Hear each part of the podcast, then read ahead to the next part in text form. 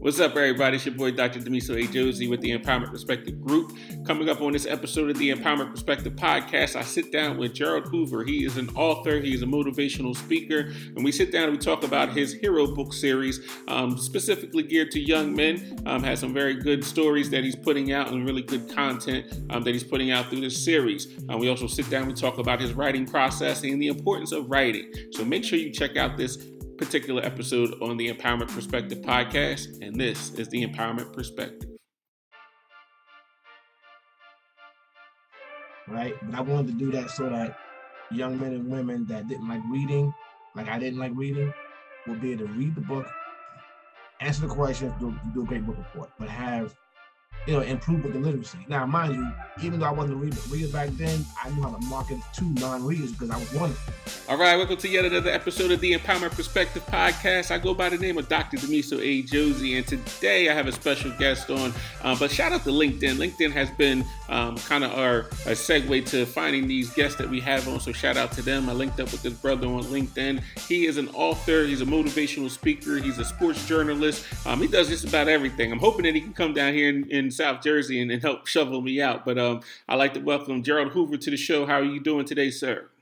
I'm, I'm doing good, my brother. And uh, again, happy New Year's uh, to you and yours. And uh, welcome to, uh, uh well, no, not welcome because y'all have it, but enjoy your uh, winter wonderland. it's all right. It's gonna be your turn soon. You know, it's gonna. I know it, man. You know what's coming. Yes, sir. Yes, sir. Yes, sir. So I just want to get right into it. Uh, we have a lot of educators that follow us um, here in the United States as well as abroad. So shout out to those that are overseas that are listening to the Empowerment Perspective podcast. Um, but uh, we have a lot of educators on here, and I think this particular book uh, series is going to be tailored towards them. But I want to just dive into it real quick, and I want you to tell me like why did you write this in the first place? You know, it's funny. Um, when I talk to young men and women in schools, one of the things that I tell them, and they and I have to explain to them as I say it, is that I was blessed with a speech impediment. You know, usually, I mean, people don't say you're blessed with an infirmity or, or deformity or abnormality, whatever. But I would say the fact that I couldn't speak that well made me a better writer. Mm-hmm. And then, of mm. course, I would explain a person, explain that if a person is deaf, you know, his eyesight would be stronger and vice versa and so forth. So I had to explain that part to him. So I said that uh, the fact that I couldn't speak well made me a better writer. But I've always been the type of person that when something bothered me, I wrote about it. Mm-hmm. So the first time I wrote a book, was, what I call writing a book was, and my aunt always teases me about this. Uh, when I was in eight, third grade, I was eight years old. My mom and dad were going through a divorce, so I wrote a book called "I Was a Sad Boy." Mm-hmm. Now I didn't realize that I was journalizing or I was writing things to get off my chest. I just wrote, you know what I mean? So it was just something that I did, and uh, I wrote down everything that made me sad. But what that what that did was it sort of gave my mind, body, and spirit a therapeutic release. Mm. Where I was able to write things out as opposed to being a knucklehead. I mean, I was knucklehead enough, so I didn't have to go extra. And uh, so writing helped me then. And then when I was in ninth grade, uh, because race relations between blacks and whites and even blacks and Jamaicans was so bad at my high school, my friend high school at that time.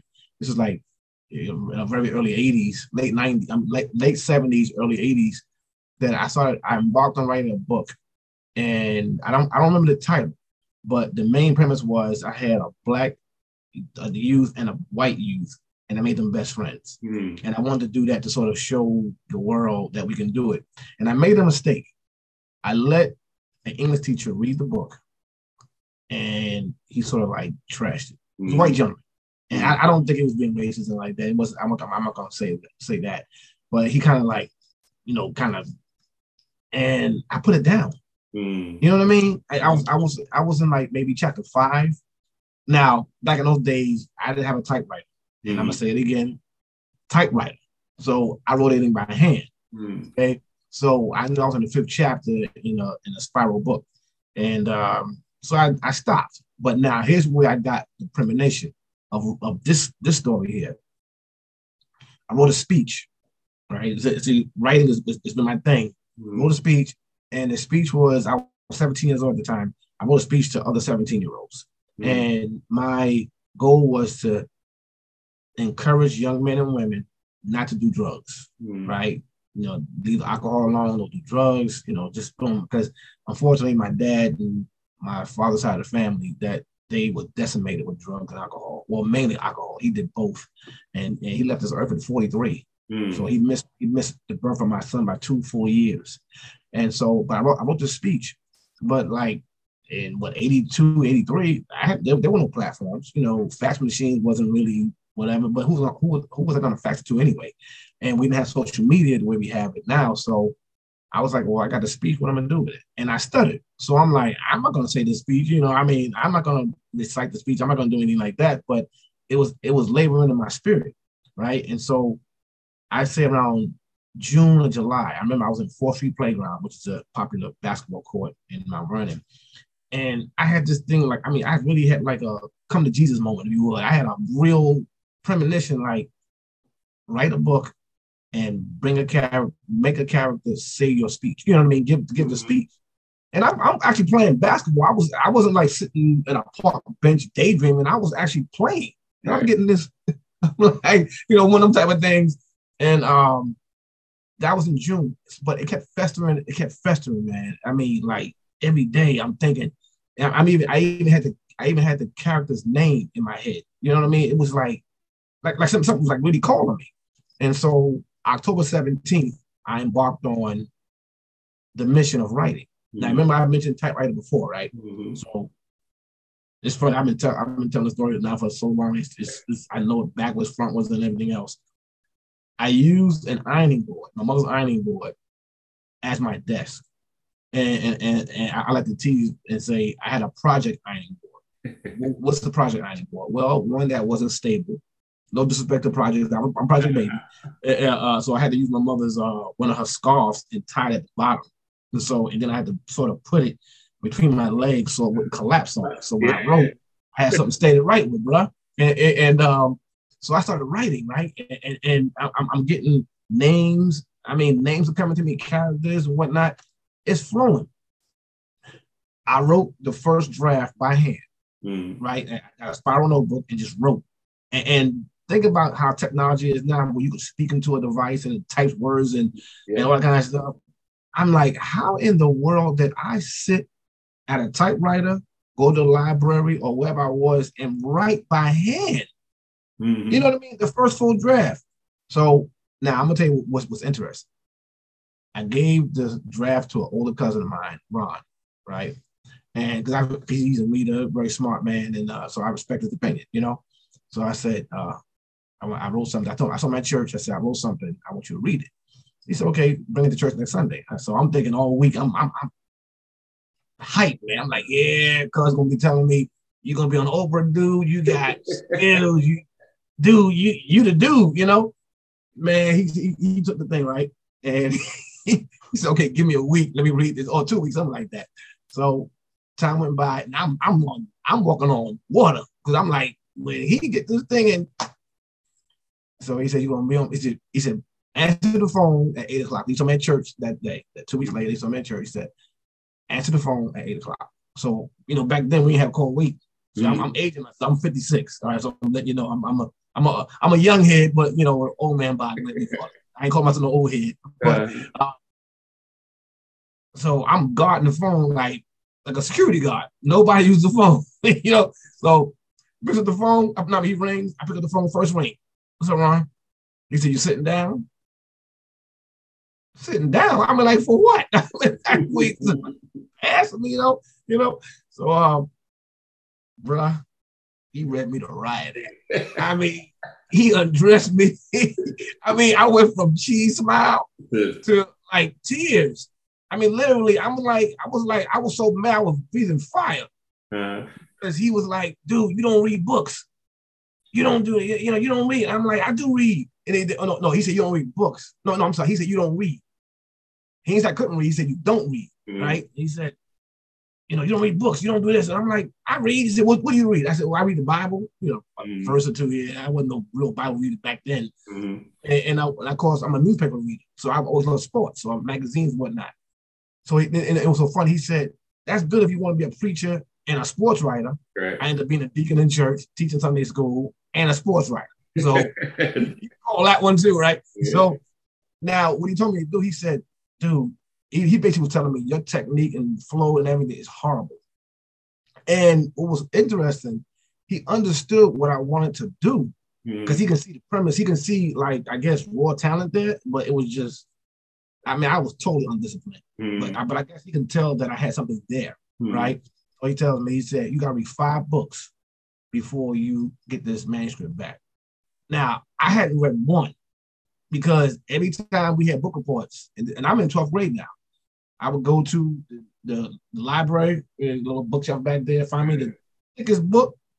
If it had the inner, inner notes on the side, okay, write my little thing, give it to the teacher, got it every time. Right. I, hey, hey, hey, I mean, right, because writing was my thing. Right. But I was cheating because I wasn't reading. Mm. Right. And, and I'm gonna tell you a funny thing that happened. When I read the first book, which was Miss Jane Pittman, and this cover had a lady I used to have a, I used to have a crush on her. She's she's in heaven hopefully now. Uh, Cicely Tyson. Hmm. I had a crush. I had a crush on that overbite. There was no reason. I just had a crush on her. and so so she um she was on the cover of the book because she played Miss Jane Pittman. Hmm. And so, I, but I read that book, bro. And oh, no, I'm gonna say with this. He's okay. He said we'll get five books. They don't have to be too thick. You know, they can be a good size. Then he says, don't try to be slick because I'm gonna ask you questions. Mm-hmm. So now, Mike, because I'm thinking, you know, I'm gonna get me a book and notes and, and not do it. But what he did was he birthed something in me because mm-hmm. I read the book, right? The first book, and I'm reading it as if I'm studying for a final exam.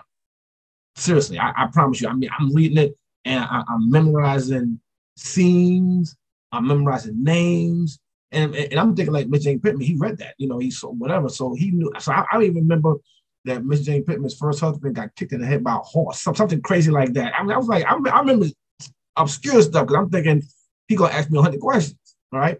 So I read the first book in two days. I got enlightened. You know what I mean? I mean, I mean, literally, I got enlightened. I'm like, whoa! I read a full book from cover to cover. I, I mean, I'm in 12th grade now. Mm. All right. I mean, what like I was a uh, uh, fifth grade. I was in 12th grade, but I felt like, man, that felt good. So I read the next book, two days.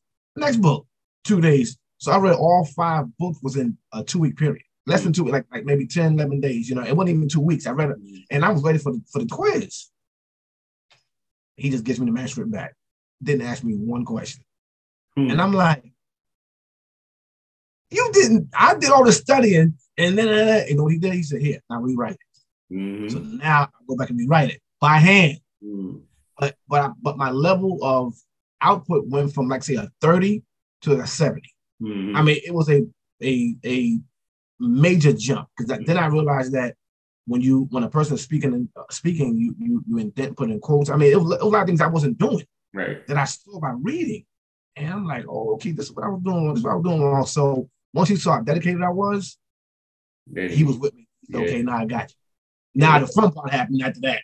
But, you know, you ask me a question, then I'll get I get to it. But, but that's what got me writing. All right, there's a couple things you said that kind of resonated with me. Um, one, I, I, met a lot of people who had speech impediments or who have speech impediments, and they use some sort of art form to kind of break them out of it. Um, down in Atlanta, I met a brother who's um, dealing with a, a speech impediment, but he's using hip hop and writing to kind of break out of it. So the arts can be used to help people with speech impediments. Um, the second thing is that um, you never really know where your inspiration will come from. Um, I wrote a book about my life called Life Music, um, and at one point in time, I thought I was going to be this hip hop artist and I was going to write this album called Life Music. Um, but for some reason, God was like, you know, that's not how this is supposed to come out. So I thought it was going to be this album, but then you know, God spoke to me and was like, you know, you're going to put it in the form of a book. So um, that's that's kind of you never know where this this motivation is going to come from, and this inspiration is going to come from. But um, let's talk about the series. Like, what, what's the series about? Yeah. Uh, uh, so my friend, my hero was born. All right. So I was playing with the title. Right at first, I had I think my, I think the first working title was to pluck a flower, but that sounds sounded girlish. You know what I mean? And and and then and then I, I let let uh, um one of my cousins' husband. Well, actually, well, she wasn't cousin, she's like a distant friend, a good friend of the family. Her husband like read the story, he liked it, but the title sounded like he said it sounded sexual. I'm mm. like, what? How do you get sexual out of the pluck of flower? I mean, the pluck of flower meant somebody died or something like that. Yeah, I almost like you dummy. I'm like, I'm like, where you get that from? I'm like, of all things, I'm like, really? Yeah. But I, I, I, I, you know, his his reason was like way out there. But, but then I, but I thought about it. I was like, hmm, maybe I can't do something with the title. And then my cousin, the same one, Ron, I had a I had a fictitious town, fictitious town called Breckwood, which I think it is a Breckwood, Long Island. But um, I used that. So he came with the he came with the idea. He said, "Why don't you just use Mount Vernon?" And I'm like, "That's a novel idea. Oh, why not?" He said, "You from Mount Vernon, but you know it's fiction, but let it it'll be realistic." And I'm like, "Okay." Once he did that, man, it came. Then the title came, "My Friend, My Hero," and what the title of "My Friend, My Hero" was is is a basketball player by name of Bennett. His best friend, his name is Kirby. Kirby can't play that well. But the way they interact with each other, you would think that okay, Bennett is the is the hero because he's a ball player, and Kirby is just a friend. But how I had, and, and when you read the story, you'll see that that title sort of intertwined, right? In some in some cases, Bennett was a friend and Kirby was a hero, and vice versa because of the way their friendship was. Mm-hmm. And I'm being honest with you, man. Even though it's fiction, the beauty of their friendship was so powerful and there's certain things that that happened within the context of the story. And I'm gonna tell you another thing that happened because I'm a spiritual person, and um, I did a lot of fasting and praying hmm.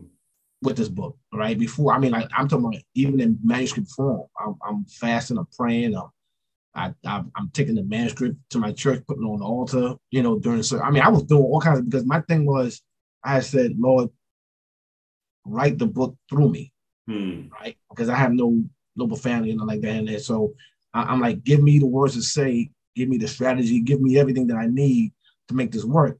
Now, one thing I'm gonna say, let me pause for a second, and, and, and you can relate to this. God is He has his, what, what they say. You want you want to you want to make plans. Let God know. I mean, it, it gets a little funny, right? But even when God calls you to do something, right? This is this is weird. Now, if you, you want to know the ultimate challenge of a God of a God call, mm-hmm. Jeremiah, Jonah, or the real chief among them, Moses. Mm-hmm. Okay, Moses' calling was out of this world. Okay, I don't even think Moses was human. He, he was a little different. He got he got pulled out of a river. He raised as an Egyptian for like for 40 years. Then he's in what slavery, but whatever, you know, however you a wilderness. I mean, he's he's in wandering for like 40 years.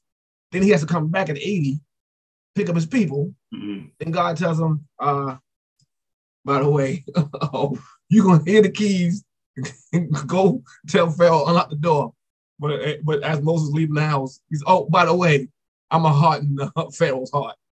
He's like, huh? I mean, wait a minute. You call me I'm a burning bush and telling me all this. Now you gonna tell me to go get him. Go, I mean, tell him, tell him to let your people go, but you gonna harden his heart. Mm. I mean, he must have been thinking he was punked. I'm like, okay, like what is this about? So he has to go 10 rounds with this dude, right? And and but now with with with, with it's a microcosm of this though you get called to do something. You know you're called to do something. It's in, it's in, everything. Everything is in the is in the stars that you call, but don't mean it's gonna be easy, hmm. right? And because I remember one time, this is crazy. I'm writing. Remember the ironing board, right? I'm home writing on a Saturday. Windows. I'm on. I live on. I live on the 10th floor. Windows are wide open because we had no AC back then. Hmm. Windows was open, right? And, and, we had the windows on the bottom, which, which can pull in. We had the windows that can the, uh, the, uh, top that can pull out, push out. So we had my we had we had AC, but it was the it was the it was the, uh, the environment. Mm-hmm. So I'm writing, right? It was a sunny day, and I'm hearing my friends outside playing. Because I, I mean, I mean, even though I'm on the 10th floor, I can hear them in the, you know, in a, in playground and just having a good time. And I said to myself, why am I doing this? Because I'm literally, I'm writing. I'm like, why am I doing this?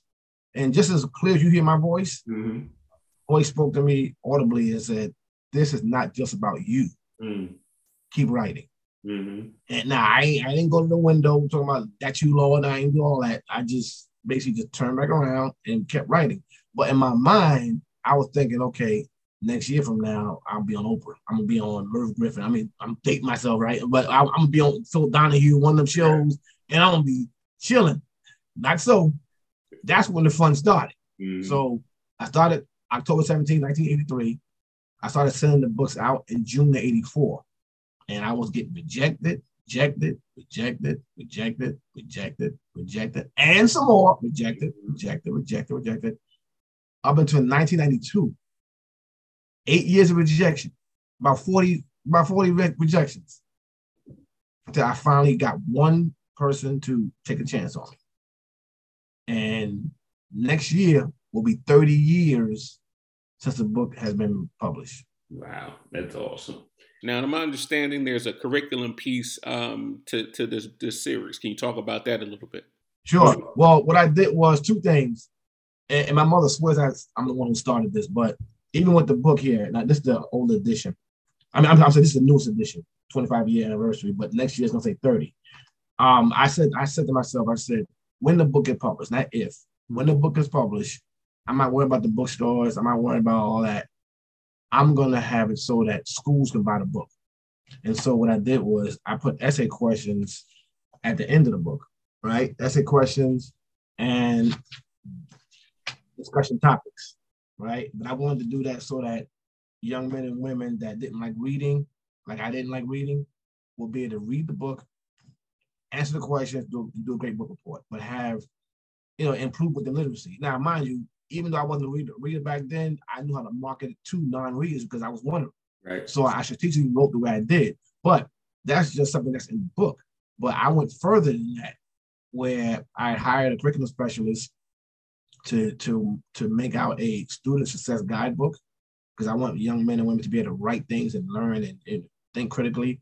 It teaches uh, a teacher's edition, so where the teacher all she got it, all he or she had to do is look at the look at the answers and, and correct accordingly. And then I did something called a unit assessment, where you had a pre-test and post-test, and you have certain things that you can have data uh, so that you can measure how the student improved their um, their reading and literacy capability. So my thing was to enlighten, equip, uh, empower, educate, and entertain. You know, and so those five E's was in my spirit to really help young men and young women. And I'm gonna say one thing really quick. And I just I just saw this recently, and it disturbed me. It said that um 85% of the youth that are in the penal system, 85% are functionally illiterate. Mm. Functionally illiterate, 85%. Mm. So what does that tell you? If you don't read and write, can't read and write, there's a lot of things that can go wrong in your life right now. Sure. And um, so reading and writing especially for us, our color, mm-hmm. it, it's, it's, it's, it's, it's vitally, it's, it's, it's, a matter of life and death right. at this point. That's great. So where can people find the book? How can they get it? Oh, sure. Uh, well, the Hero Book Series is a brand, and it's also on my website. The and make sure you got to put T H T H E on it. The Hero Book Series.com. And um, you know, you'll, you'll see my website, you'll see me. Uh, you can go to uh, hat, backslash books and you'll see uh, book trailers, and it's a button to where you say buy the book. But also, believe it or not, you can go to Barnes and Noble, Walmart, uh, Target, any anywhere online. It, it's all over the place. So I, have been blessed to been published six times. Well, I'm doing it now. I got my own company, and it's been a wonderful journey, man. And now, oh, just, just so you know, I'm actually expanding the series to where these same characters are gonna have life when they were toddlers.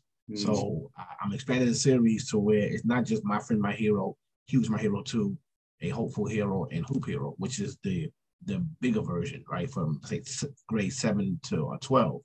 But I'm making it so that pre-K will have a hero, a basketball heroes born, some other things, and every every title is gonna have the word hero in it mm-hmm. because I'm looking for social and emotional learning to even be in the titles. Well, that was going to be my next question. So you kind of answered it already. So um, we're going to just go ahead and transition to the Teachers Lounge. So if you have been following the Empowerment Perspective podcast, we have a segment called the Teachers Lounge where we play a game called This or That.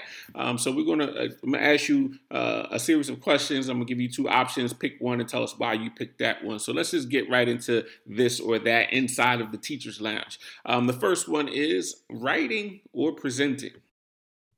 Writing. Why writing? Because writing, believe it or not, the, and studies have shown this physical writing does things for the brain that just regular presenting doesn't. Uh, uh, writing has a a almost a healing mechanism. There's like 10 different things that that I have documented that, that I got off the internet that writing does. It, it helps memory. I'm talking about physical writing. I'm not talking about typing or texting. I'm talking about physical writing. It helps memory. It helps with stress. I mean, there are a lot of things that that I believe would help a lot of our young men and women with ADHD. Mm. Uh, a lot of cognitive problems that, that people have, young and old. If we went back to the old time way and wrote, and a matter of fact, I can even guarantee you this: you start writing numbers down, you'll be able to memorize them, mm-hmm. as opposed to just what's your number and you mm-hmm. type it in the, in the uh, thing, and then you know it's like, I need your mother's number. Uh, let me look at my phone. Uh-huh. Your mother's number? yeah. oh, I, never look at it. I just, I just hit, I just, yeah. And, and, but I'm gonna tell you something, and I'm gonna be honest with you. If we don't go back to some foundational mechanisms, we're gonna lose generation after generation. Mm-hmm. Because what's that saying? If you don't use it, you lose it. Mm-hmm. It's almost like a person saying they're gonna get in shape and all they're doing is with them sitting in the, the lounge chair with the remote in their hand. Yeah. You, and you can watch YouTube all you want to, uh, Rich, Russell Simmons, or Richard, Richard Simmons, or Jack LaLanne, whoever, whoever. You can watch them guys all you want to. If you ain't out there physically doing it, you ain't getting in shape. Yeah. So with everything's being text, text, text, we're not really helping this. I mean, I, I, agree because in my job, like every day I write a list. Um, and if I physically write it down, I don't have to look at that list again. Uh, but if I go on my phone, if I'm on the road and I'm on the go and I'm making a list, I got to keep going back and back to that uh, that that list that's on that phone. But if I write it down, it it, it does something that kind of sticks inside of my brain. So I completely agree with that. But matter of fact, before we before we um end the show, I, I want I want to share something with you and our audience that's really deep about reading and writing. So I, I, I if you give me like thirty seconds, I, I want to say something about. It. Oh, absolutely! I will give you I'll give you that for sure. Um, but I want to see if I'm on point here uh, with this next one the Bronx or Mount Vernon? Oh man. Ooh. Okay, I was born in the Bronx, but I was raised in Mount Vernon. Oh man.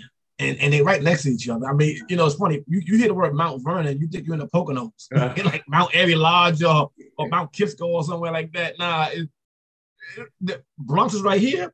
Mount Vernon is right here. Um, all right, I'm gonna say Bron- no, no, I'm gonna say Mount Vernon because the story takes place in Mount Vernon, and there's some other things I got going on between documentaries and other stuff like that. So I'll go, I'll go with, uh, I'll go with Mount Vernon. I won't, I won't be like P Diddy and, and, and claim Harlem. It's kind of funny you should say that because the next one is uh, P Diddy or Swizz Beatz. You got one from the Bronx, and you got one from Mount Diddy, Vernon. I'm, I'm, gonna go for P Diddy, man. He got Mount Vernon ties. Uh, I'm, I'm, gonna go. I'm gonna go. I'm gonna go. I'm gonna go with the homie, even All though right. he claims Harlem. But you know, I'm gonna go. All right, he did. He definitely did. All right, my last question. Let's take it back to the old school on this one. Um, I'm gonna go with uh, Boogie Down Productions or Terror Squad. Boogie Down. Okay. The boogie, the boogie, the boogie. Gotta go with the boogie. Hey, hey, hey, when in doubt, boogie. I like that. I like that. I like that. Well, brother Jerald, Hoover, thank you for your time. Definitely appreciate you um, coming on and sharing this information with us today. I'm definitely going to give you some space um, to to say any last words out there. Um, but if you are out there and you listen to this podcast or watching this podcast on YouTube, make sure you check out the brother's website and make sure you check out that Hero Book series. So uh, make sure you, do it. It's, got, it's a great story and he has that curriculum piece. Don't forget that for all you educators out there. So, uh, brother Hoover, any last words you have for us? Well, first of all, I want to say Happy New Year to everyone. Happy, hope you have a blessed and safe one, and just really do great things. I want to thank you for having me on here. It's, it's been an honor, and uh, you know, I, I, was looking forward to this all day, so I'm definitely excited. I was definitely excited about it. Um, I would say reading and writing is is when I say I, I, I touched on it before. It's really like a matter of life and death for us, because I think back slavery time, right, when our forefathers and our ancestors were getting beaten, humiliated, tortured in front of the whole camp because they were even trying to read and write. And now, and the reason why I'm talking about that is because I've I sort of realized why slave owners didn't want our parents to read. because you remember I just told you how I felt when I read Miss Jane Pittman. Mm-hmm. Something something was birthed inside me. You know what I mean? It, it was it was it was weird. That was like I read that book from cover to cover. I was like, I feel like I won a championship or something because I started something and I finished it, but I allowed my brain and mind travel. Mm-hmm. And and I and I just saw things. I got better with literacy. I, there were certain, certain things that happened with me, but I got empowered. And what I and what Sir or what's it, Sir uh, Francis Bacon said in 1597, if I got it right, he said, "Knowledge is power." The reason why knowledge is power because knowledge with power breeds confidence. When you have confidence, nothing stops you. It, you know, I mean, God's blessing was with me for me to do what I did. But if I didn't have confidence that I was going to write, be a published author, when I got rejected time and time after time, there's no way where I would have done it. I would have stopped at the least third or fourth one, mm. right? But the fact that I knew that my book was good, I just I was confident that something's going to come of this. That's because I started getting knowledge. I started started reading. Then I became a then I became a reading fanatic. I mean, you look at my thing, and that, that's just some of them that you just see. But it's important that we read and write because we start to use certain parts of the brain that you're not going to get just by doing this. You know what I mean? Just, just by texting and so forth. Because there's certain things that's that's that's working. It's, it's like exercising your body. You know, if you just exercise one side of your body, the other side is not going to benefit. So you got to get the whole thing going, especially if you're healthy. So you know, I want to just say I want to encourage young and old, particularly young, pick up a book. And there's virtue in picking up an actual book because with your five senses at work, I mean, books on tape, my, my books on audio too. Yeah, I I say get it, yeah, but I'd rather get the book because there's something about feeling the texture in your hand and then letting your eyeballs see it that the whole body benefits from reading and processing information and, and different things that nature. This way, you your brain becomes more healthy. So I, I again, and if, and if you can write things down, like you just said yourself, when you write things down, you memorize them better. Mm-hmm. And that's not a strange technique. That's what we did when we were younger, how we grew up. Certain things we can't abandon because we're going to need them. Again, Brother Hoover, I thank you uh, for joining us today on this podcast and sharing this information. Um, hopefully, we get this information out so people can uh, connect with you, um, link up with you, and, and read the book. Um, and also make sure that you are out there writing. Um, writing does something to your brain, it does something to your memory. Physically, write it down. Um, I'm, I'm an advocate for that. Um, I definitely, definitely like writing it down. Um, just some housekeeping things for those of you listening to Power Perspective Podcast. March 23rd, we will be speaking at the World Education Summit. Um, there'll be a little promo at the beginning and the end of this podcast for you to check that out for more information about that. So, all you educators out there, this is probably one of the better summits and, and um, conferences that I've been to. Um, this is a, a, global one, so you get uh, a bunch of educated voices from across uh, the world, um, not just the United States or in your local area. So check out the World Education Summit. Uh, my name is Dr. Damiso A. Josey, and as always, stay empowered.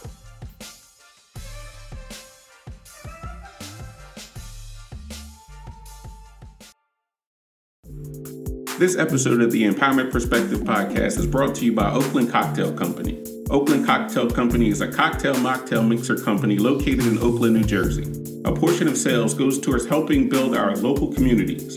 All cocktail mixers are made in small batches and crafted by hand to ensure quality and care. We make you a better bartender. There will be two flavor profiles released in March Clinton Ave, Sriracha Bloody Mary, Make your place brunch central with this full body, spicy, savory cocktail mix. Tough enough to stand alone or mix with your favorite vodka or tequila. Spicy and fresh from the first pour to the last sip. Kendall Boulevard, pineapple, lime, and jalapeno. Enjoy a juice cleanse or elevate your favorite tequila or vodka with this sweet and spicy mix. We've bottled the freshest summer taste for you to enjoy all year round. Every sip will take you on vacation. The Oakland Cocktail Company can be found on Facebook at facebook.com slash Oakland Cocktail Company.